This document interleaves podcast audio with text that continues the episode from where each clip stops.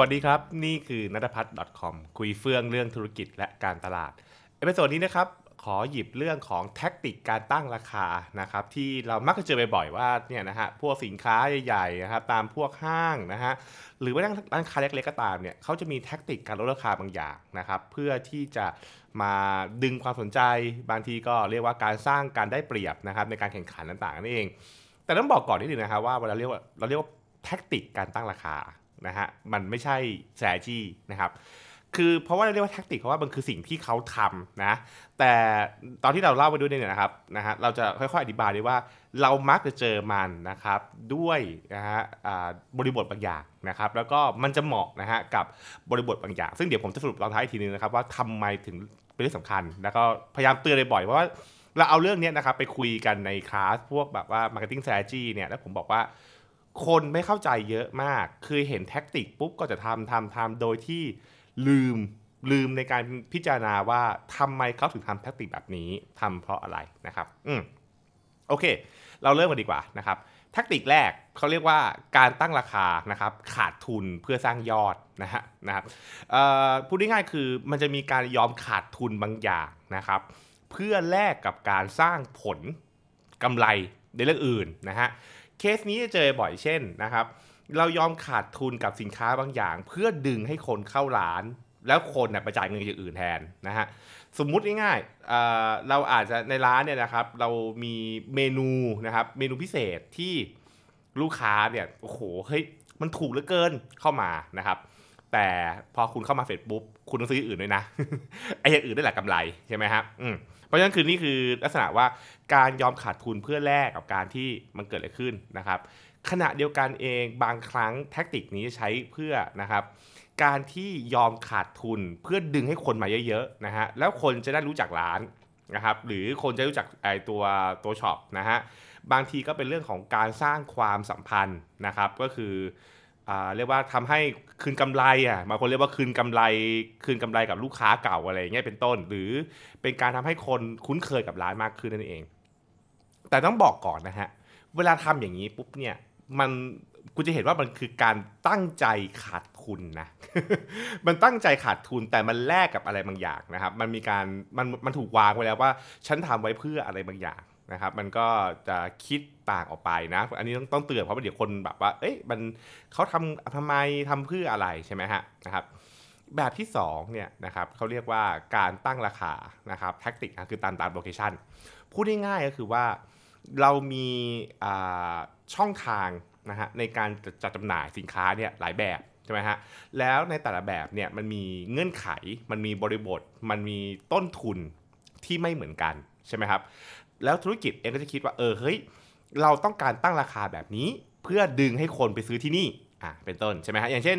หลายคนจะเจอคือตั้งราคาออนไลน์ให้ถูกกว่าซื้อออฟไลน์ เพราะว่าต้องการให้คนเนี่ยย้ายพฤติกรรมนะฮะมาซื้อที่ออนไลน์อะนะครับหรือบางครั้งก็คือการตั้งราคาเพราะว่าอันนี้เป็นร้าน stand alone นะครับเป็นร้านของเราเองกับอันนี้เป็นร้านในห้างใช่ไหมฮะหรือเป็นร้านที่เรารู้ว่าสถานที่ตรงนี้เนี่ยนะครับ ลูกค้าจะมีเงื่อนไขบางอย่าง หรือมีข้อจำกัดบางอย่าง จนทำให้คุณสามารถตั้งราคาพิเศษได้อะอันเนี้ยมันก็จะเป็นเรื่องของการเข้าใจนะครับในเรื่องของโลเคชันอย่างเช่น บางคนจะนึกออกคือตั้งราคานะครับตามไอ้พวกสนามบินอย่างเงี้ยใช่ไหมฮะคือในสนามบินเนี่ยคือราคามันราคามันก็เป็นราคาพิเศษขึ้นมานิดนึงใช่ไหมครับหรือ location เพื่อตามพวกสถานที่ท่องเที่ยวต่างๆเนี่ยมันก็จะมีราคาที่แพงขึ้นมานิดนึงนะครับ ต้องบอกว่าอันนี้อันนี้เป็นเหมือนกลไกเขาง่ายๆนะฮะแต่ผมไม่ได้บอกว่ามันทำเสมอไปบางทีคือจะทำหรือไม่ทำก็ได้นะครับ แต่นักการตลาดที่ใช้ใช้ tactic นี้เนี่ยมันเกิดจากการเข้าใจว่ามันมีมันมีแรงจูงใจบางอย่างในสถานที่นั้นๆนะครับ หรือต้องการใช้ประโยชน์ของสถานที่นะครับในการเอื้อ ต่อการซื้อสินค้า อย่างที่บอกกันนะครับก็คือว่าคนอยากอยากตั้งราคาเพื่อให้คนมาซื้อออฟไลน์นะครับหรือต้องการให้คนซื้อออนไลน์ อันนี้ก็เป็นเรื่องของการคิดนั่นเองนะครับแล้วก็บางทีเนี่ยนะครับหลังบ้านของเขาเนี่ยอาจจะมีเงื่อนไขบางอย่างที่เขาไม่ได้บอกให้คนอื่นรู้ด้วยนะอย่างเช่นเฮ้ยเนี่ยถ้าเกิดซื้อสาขาเนี่ยสาขาเนี่ยต้องการทำเพราะสาขานี้ต้องการสร้างยอด หรือสาขานี้เนี่ยนะครับต้นทุนมันต่ำสาขานี้เนี่ยกำไรมันเยอะอะไรก็ว่าไปนะครับเขาจะมีที่มาที่ไปว่าทำไมต้องตั้งราคาตามโลเคชันนะ นะครับแบบที่3นะฮะเขาเรียกว่าการเก็บเพิ่มพิเศษ หมายความว่าคือตัวปกติเนี่ยนะครับสินค้าปกติเนี่ยอาจจะกำไรไม่เยอะ อาจจะกำไรไม่เยอะมาก แต่เวลาคนมาซื้อเนี่ยนะครับมักจะต้องขอบวกเพิ่ม ขอบวกเพิ่มพิเศษ ขอบวกเพิ่มพิเศษ ซึ่งไอ้ตรงบวกเพิ่มพิเศษนี่แหละครับกำไรเน็ตๆเลยว่าได้นะครับ อืม เอ่อที่ผมเจอบ่อยนะอย่างเช่นพวกคนเล่นบอร์ดเกมเนี่ยคนเล่นบอร์ดเกมจะรู้ดีว่ามันจะมีตัวหลักตัวเสริมนะฮะไอตัวหลักเนี่ยนะครับมันก็ราคาระดับหนึ่งนะตัวตัวเสริมเนี่ยมันจะเป็นอารมณ์แบบว่า ไม่ซื้อก็ไม่ผิดนะ แต่ถ้าไม่ซื้อปุ๊บเนี่ยไม่สนุก ไม่ซื้อไม่สนุกใช่ไหมฮะซึ่งทำให้ต้องซื้อไอตัวเสริมนั่นแหละ แล้วตัวเสริมเนี่ยเอาจริง ๆ แล้วเนี่ยดูต้นทุนนะต่อกล่องอะ่ะมันก็ไม่ได้เยอะอะไรนะคือมันคือมันไม่มีอะไรมากใช่ไหมครับแต่ว่ามันเก็บแพงอะ่ะ ใช่ไหมอืมคือมันจะมีลักษณะของว่าการเก็บตัวเสริมเพิ่มตัวเสริมเพิ่มตัวเลือกเพิ่มมันเองนะครับ อันนี้ก็จะเป็นที่เจอบ่อยๆเช่นพวกซื้อสินค้าที่คุณต้องอัปเกรดนะฮะคุณต้องอัปเกรดมาอย่างหรือพวกรถยนต์อย่างเงี้ยนะฮะซื้อตัวเริ่มราคาเริ่มต้น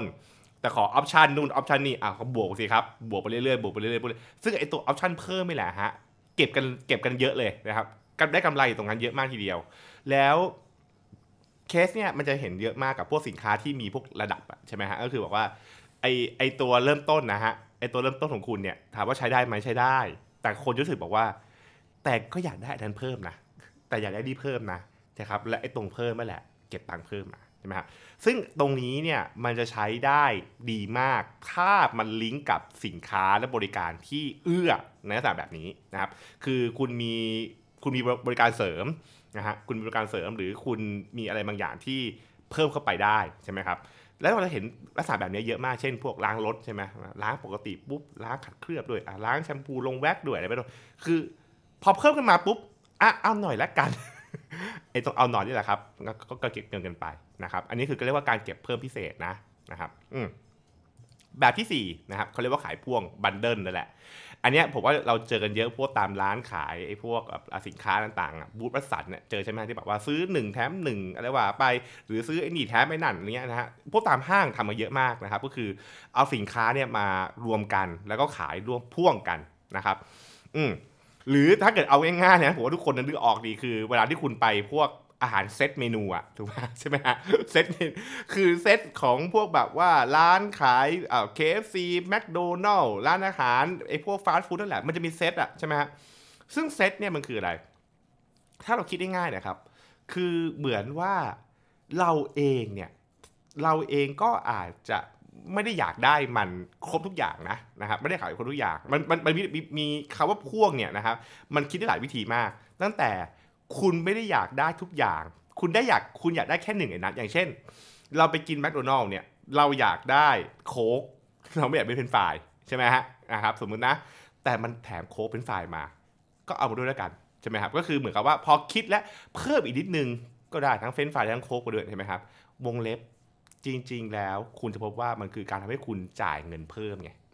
มันคือการทำให้ธุรกิจทำให้เราจ่ายเงินเพิ่มนะครับจากที่เราไม่เคยตั้งใจจะจ่าย อันนี้อันนี้ก็เป็นแบบแบบเป็นแบบแรกเลยนะฮะหรือ 2 คุณจะพบว่ามันเป็นคือการบันเดิลเพื่อนะครับสร้างแรงจูงใจบางอย่าง เช่น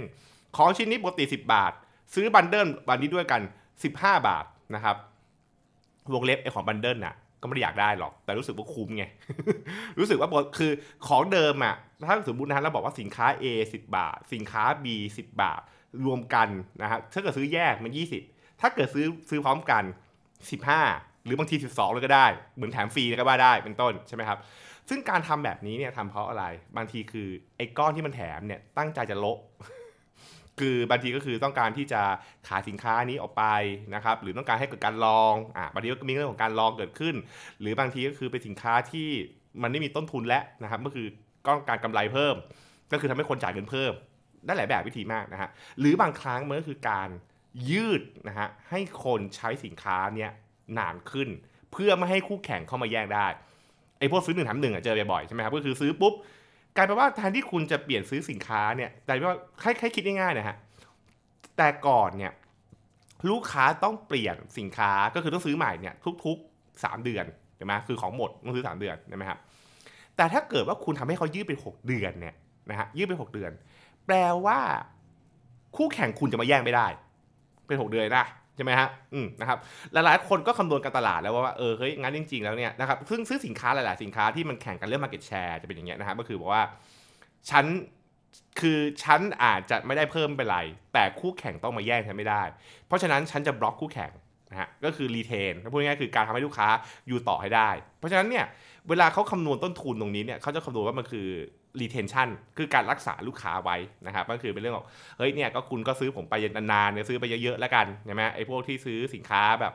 แบบซื้อ 1 แถม1อะชิ้นต่อไปบาทหนึ่งอะไรเงี้ยเป็นต้นก็จะเป็นได้แบบนะครับคุณจะพบว่าวิธีการนี้มีหลายแบบมากพ่วงนี่มีเยอะมากนะฮะตั้งแต่พ่วงเพื่อปล่อยของพ่วงเพื่อเพิ่มเงินนะฮะพ่วงเพิ่มเงิน พ่วงเพื่อลูกค้าอ่าเรียกว่านะครับได้ลองสินค้าใหม่นะฮะ พ่วงเพื่อที่จะยืดอายุการใช้งานสินค้าอะไรก็ไปนะครับ มันได้ได้หลายแบบและบางครั้งเป็นการพ่วงเพื่อนะครับแลกเปลี่ยนหาลูกค้ากันที่อย่างอย่างเช่นนะฮะซื้อสินค้า A ได้สินค้า B ซึ่งสินค้า B เป็น partner กันใช่ไหมนะครับซื้ออ่าเช่นอ่าซื้อมือถือวันนี้แถมไอ้นี่ ซื้อนี่แถมไอ้นี่เป็นต้นเนี่ยนะฮะพ่วงไปด้วยนะครับ ซึ่งพอมันพ่วงปุ๊บมันคือการแชร์ลูกค้ากันอะไรเงี้ยก็ก็จะมีก็จะมีหลักการเขาเรียกว่าการพ่วงกันนะครับ แบบถัดมานะครับแบบที่ 5 ล้างสต็อก อันนี้ชัดเจนครับ อันนี้ชัดเจนคือปล่อยฮะปล่อยเพื่อที่จะเอาของออกไปให้หมดนะครับ ซึ่งกรณีนี้เนี่ยนะครับมันทำเกิดขึ้นจากหลายหลายสาเหตุนะ มันอาจจะเกิดขึ้นจากการที่ลูกค้าธุรกิจเนี่ยนะครับ เรียกว่ามีสินค้าใหม่แล้ว ต้องปล่อยออกนะฮะหรือสินค้านี้ถ้าเกิดว่ามันอยู่ในสต็อกต่อไปมันมีต้นทุนนะต้นทุนสต็อกเนี่ยก็ออกเป็นต้น หรือบางครั้งเนี่ยนะครับมันอาจจะเกิดขึ้นจากการที่เขาต้องการเงินนะฮะก็ต้องการเงินทันทีเดินเงินในแบบว่าอย่างรวดเร็วก็เป็นวิธีการอีกการหนึ่งนะครับ แต่ทั้งนี้ทั้งนั้นเนี่ยคุณเห็นว่าการล้างสต็อกเนี่ยถ้าเกิดว่าใช้ให้แม่นๆเนี่ยนะครับมันเป็นการคำนวณมาแล้วนะ เช่น มันคำนวณไว้แล้วว่านะฮะสินค้าที่ลดจากสต็อกเนี่ยเป็นสินค้าที่ยังไงก็กำไร เพราะ มันได้กำไรมาหมดแล้วครับ คือเหมือนกับว่าไอ้ต้นทุนทั้งหมดเนี่ยมันถูกมันถูก cover โดยสินค้าที่ขายไปก่อนหน้านี้แล้ว เพราะฉะนั้นตอนนี้ที่เหลือเนี่ยนะครับมันเหมือนว่าขายเท่าไหร่ก็กำไรนะฮะนะครับเออก็คือแต่แต่แต่ถ้าเกิดว่าทิ้งไว้นานปุ๊บเนี่ยของจะเสื่อมสภาพนะฮะและอาจจะมีปัญหาก็คือล้างไปก่อนเลยนะครับอืมอันนี้ก็จะเจอเยอะมากแล้วก็จริง ๆ แล้วก็ หรือบางทีมันจะเป็นเรื่องที่แบบว่าสินค้าเนี่ย ถ้าเกิดว่าเก็บไว้มันจะไม่เกิดประโยชน์นะฮะอย่างเช่นไอ้พวกเอาง่ายๆนะผมว่าจะเจออย่างพวกอาหารน่ะตามพวกดองกี้ตามพวกบิ๊กซีอะที่ตอนแบบตอนเย็นๆอะเขาก็บัตรลดราคาคือก็ยังไงล่ะก็ถ้าเกิดว่าไม่มีคนซื้อก็ต้องทิ้งอะใช่ไหมก็ก็ดีกว่าไม่มี ก็ดีกว่าไม่มีใช่ไหมครับก็คือ ก็ต้องก็ต้องลดราคาไปนะครับ อืมแต่ตรงนี้เราต้องเข้าใจก่อนนิดหนึ่งนะ คนบอกว่า เอ๊ะคุณแก่แล้วถ้าอย่างนั้นปุ๊บเนี่ยเขา ใช้คำว่าอะไรฮะแล้วลูกค้าจะไม่รอซื้อสินค้าร้านสต็อกเหรอคือต้องต้องบอกว่าสินค้าประเภทนี้นะครับสินค้าที่ทำร้านสต็อกได้เนี่ยดีโดยโดยที่มันฉลาดและมันดีนะเขารู้ว่ามันจะมีลูกค้ากลุ่มหนึ่งนะฮะจะมีลูกค้ากลุ่มหนึ่งที่ซื้อแต่วันแรกๆอยู่แล้ว ซึ่งเขาจะ ได้กำไรคุ้มต้นทุนไปตั้งแต่ตอนนั้นแล้วเรียบร้อยนะครับไอตอนหลังๆเนี่ยมันคือสินค้าที่แบบว่าก็ต้องปล่อยอะนะฮะก็คือแบบว่าดีกว่าไม่ได้เลยเลยใช่ไหมครับแล้วก็จริงๆแล้วได้กำไรเรียบร้อยแล้วคือคำนวณมาเรียบร้อยแล้วว่าเขาจะได้เขาจะได้กำไรตั้งแต่ช่วงไหนนะครับแล้วที่เหลือเนี่ยคือปล่อยเพราะว่ามันอาจจะแบบว่าโอเคก็ไม่ไม่มีอะไร หรือบางทีคือขาดทุนนะ แต่ขาดทุนน้อยขาดทุนน้อยนะคือขาดทุนแบบว่าไม่ได้เยอะมากอะไรนะครับ แล้วก็ดีกว่าเสียเปล่า อันนี้ก็เป็นเป็นวิธีการที่เขาจะทำกันนะครับ อันนี้ต้องให้เห็นเห็นว่ามันมันมีการคิดของมันอยู่นะครับ อืแบบที่ 7 นะครับอ่าอันที่6สินะครับผมพอดีหกก็คือการล็อกเป็นลูกค้านะครับ เคสเนี้ยจะเจอเยอะมากกับสินค้าที่ถูกออกแบบมาให้ตัวเริ่มต้นไม่แพง แต่คุณต้องซื้อเขาต่อไปเรื่อยๆนะครับ อืมเพราะฉะนั้นการตั้งราคาเนี่ยมันจะตั้งราคาให้สินค้าราคาเริ่มต้นถูก เพื่อให้มันดึงดูดนะ ตัวอย่างง่ายๆเลยพิมพ์เตอร์มันชัดเจนนะพิมพ์เตอร์ราคาเริ่มต้นถูกมากนะถูกมากนะครับนะฮะแต่พอคุณจะซื้อต่อคือซื้อหมึกอะมันก็แพงไปเก็บตังค์เอาหมึกใช่ไหมฮะนะครับเนี่ยคือหมายความว่าคุณต้องซื้อต่อเนื่องไปเรื่อยๆต่อเนื่องไปเรื่อยๆนั่นคือไอเนี้ยพวกนี้มันจะมีเขาเรียกว่าเหมือนบางทีคือค่าแรกเข้า แล้วคุณก็ต้องจ่ายไปเรื่อยๆไปเรื่อยๆไปเรื่อยๆอันนี้ก็จะเป็นแบบว่าเทคนิคการตั้งราคานะครับเขาเรียกว่าล็อกล็อกให้ลูกค้า ซึ่งการทำอย่างนี้ได้ ตัว product ต้องออกแบบมาแบบนั้น คือคือตัวสินค้าเนี่ยต้องออกแบบลักษณะที่แบบว่าทำให้ลูกค้าย้ายออกยาก คือการสวิชเป็นเรื่องยากนะฮะเมื่อ switching switching cost เนี่ยมันมันมันมันมันเยอะอะใช่ไหมครับคือการเปลี่ยนสินค้าทีโอ้วุ่นวายมากก็เลยต้องจำใช้ต่อไปเรื่อยๆนั่นเองนะครับ อันนี้ก็เป็นลักษณะของการตั้งราคาแบบว่าเพื่อล็อกใครเป็นลูกค้านั่นเองนะ อะถัดมานะครับอันที่7นะจริงๆนะครับอันนี้เขาเรียกว่าการตั้งราคาตามจิตวิทยาการซื้อนะครับก็คือการรู้ว่าลูกค้าเนี่ยประเมินสินค้าเนี้ยแพงหรือถูกใช่ไหมฮะมันเกิดขึ้นจากการที่เข้าใจนะครับ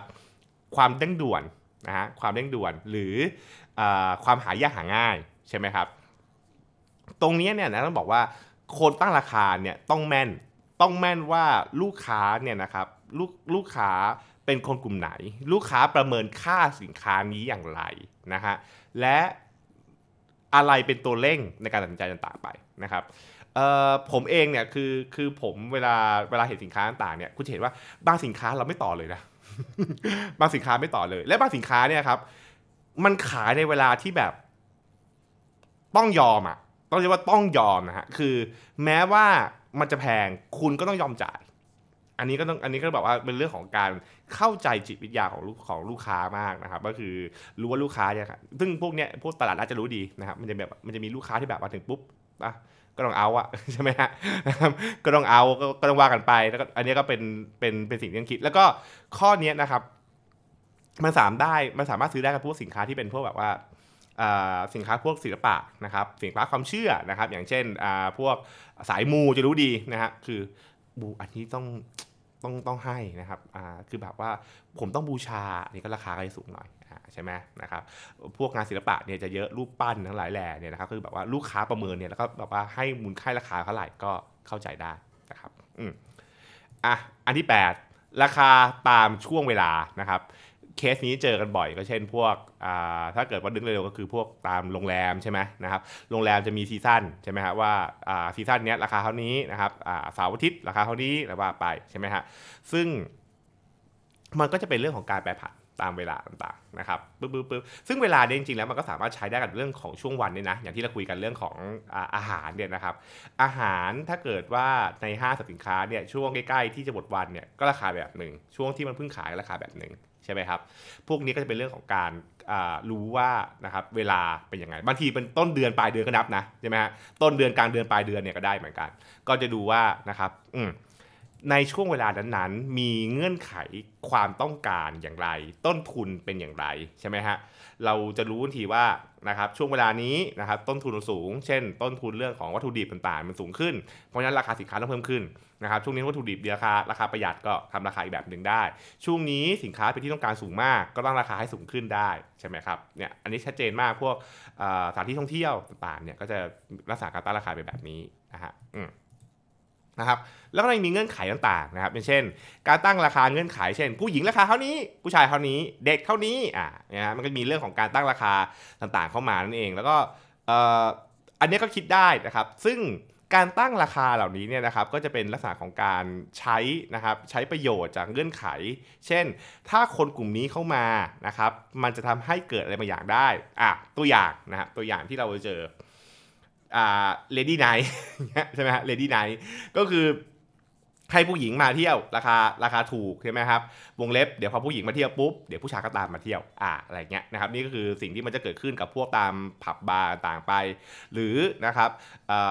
อันนี้นะครับราคานักเรียนใช่ไหมนะครับนักเรียนและนักเรียนราคานี้เป็นต้นเพราะว่านักเรียนอาจจะมีเงื่อนไขบางอย่างแต่ว่านักเรียนเนี่ยนะครับเขาจะบอกว่า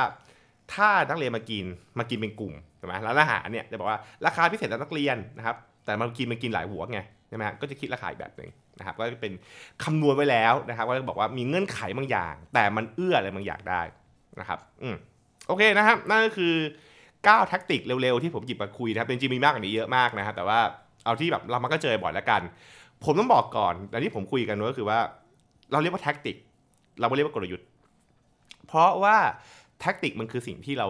execute ออกไปทำออกมานะครับ แต่คนที่ใช้โดยไม่มีกลยุทธ์เป็นเรื่องอันตรายมากๆนะ เหมือนคุณจะลดราคาสินค้าไง แต่ถ้าเกิดว่าคุณไม่มีการคำนวณต้นทุนก่อน คุณไม่รู้ว่าลดทำไม ลดเห็นเพราะคู่แข่งทำตามนะฮะเอ้ยเอ้ยหรือเห็นคู่แข่งและทำตามคู่แข่งเนี่ยนะครับ มันมีความเสี่ยงสูงมากที่แท็กติกนั้นจะกลายเป็นแท็กติกที่สิ้นเปลือง เป็นแท็กติกที่ไม่เกิดประโยชน์ แล้วก็ไม่นำไปสู่ผลที่ควรจะเป็นกับการตลาดได้ขึ้นมา นะครับ เพราะฉะนั้นเนี่ยเวลาเราเห็นแท็กติก เราต้องย้อนกลับว่าแท็กติกนี้เหมาะกับสถานการณ์แบบไหน เหมาะกับบริบทแบบไหน ถ้าเกิดว่าใครฟังมาถึงตรงนี้นะครับ แล้วก็อาจจะย้อนกลับไปฟังอีกรอบหนึ่งก็ได้เพื่อว่าผมจะพยายามพูดว่ามันเหมาะกับสินค้าประเภทไหน หรือมันเหมาะกับบริบทแบบไหน มันใช้นะครับด้วยเงื่อนไขอะไรนะครับ อันนี้คือสิ่งสำคัญที่เราจะเป็นต้องรู้ก่อนจะใช้แทคติกพวกนี้ ไม่อย่างนั้นมันจะกลายเป็นว่าเราใช้โดยที่ขาดความเข้าใจนั่นเองนะครับ อืม ขาเรียกว่าเล่าสู่กันฟังเร็วๆนะครับจริงๆเร็วๆก็ 20นาทีแล้วโอเคได้พอแล้วนะครับ แล้วถ้าเกิดว่ามีอะไรเพิ่มเติมนะครับ มาสอบถามได้แล้วก็หรือคอมเมนต์ได้ครับว่าอยากฟังเรื่องไหน ผมจะหยิบมาคุยกันอีกนะครับ แล้วก็วันนี้นะครับพอแค่นี้ก่อนแล้วกันนะฮะติดตามการในพิโซดหน้านะครับสำหรับวันนี้สวัสดีครับ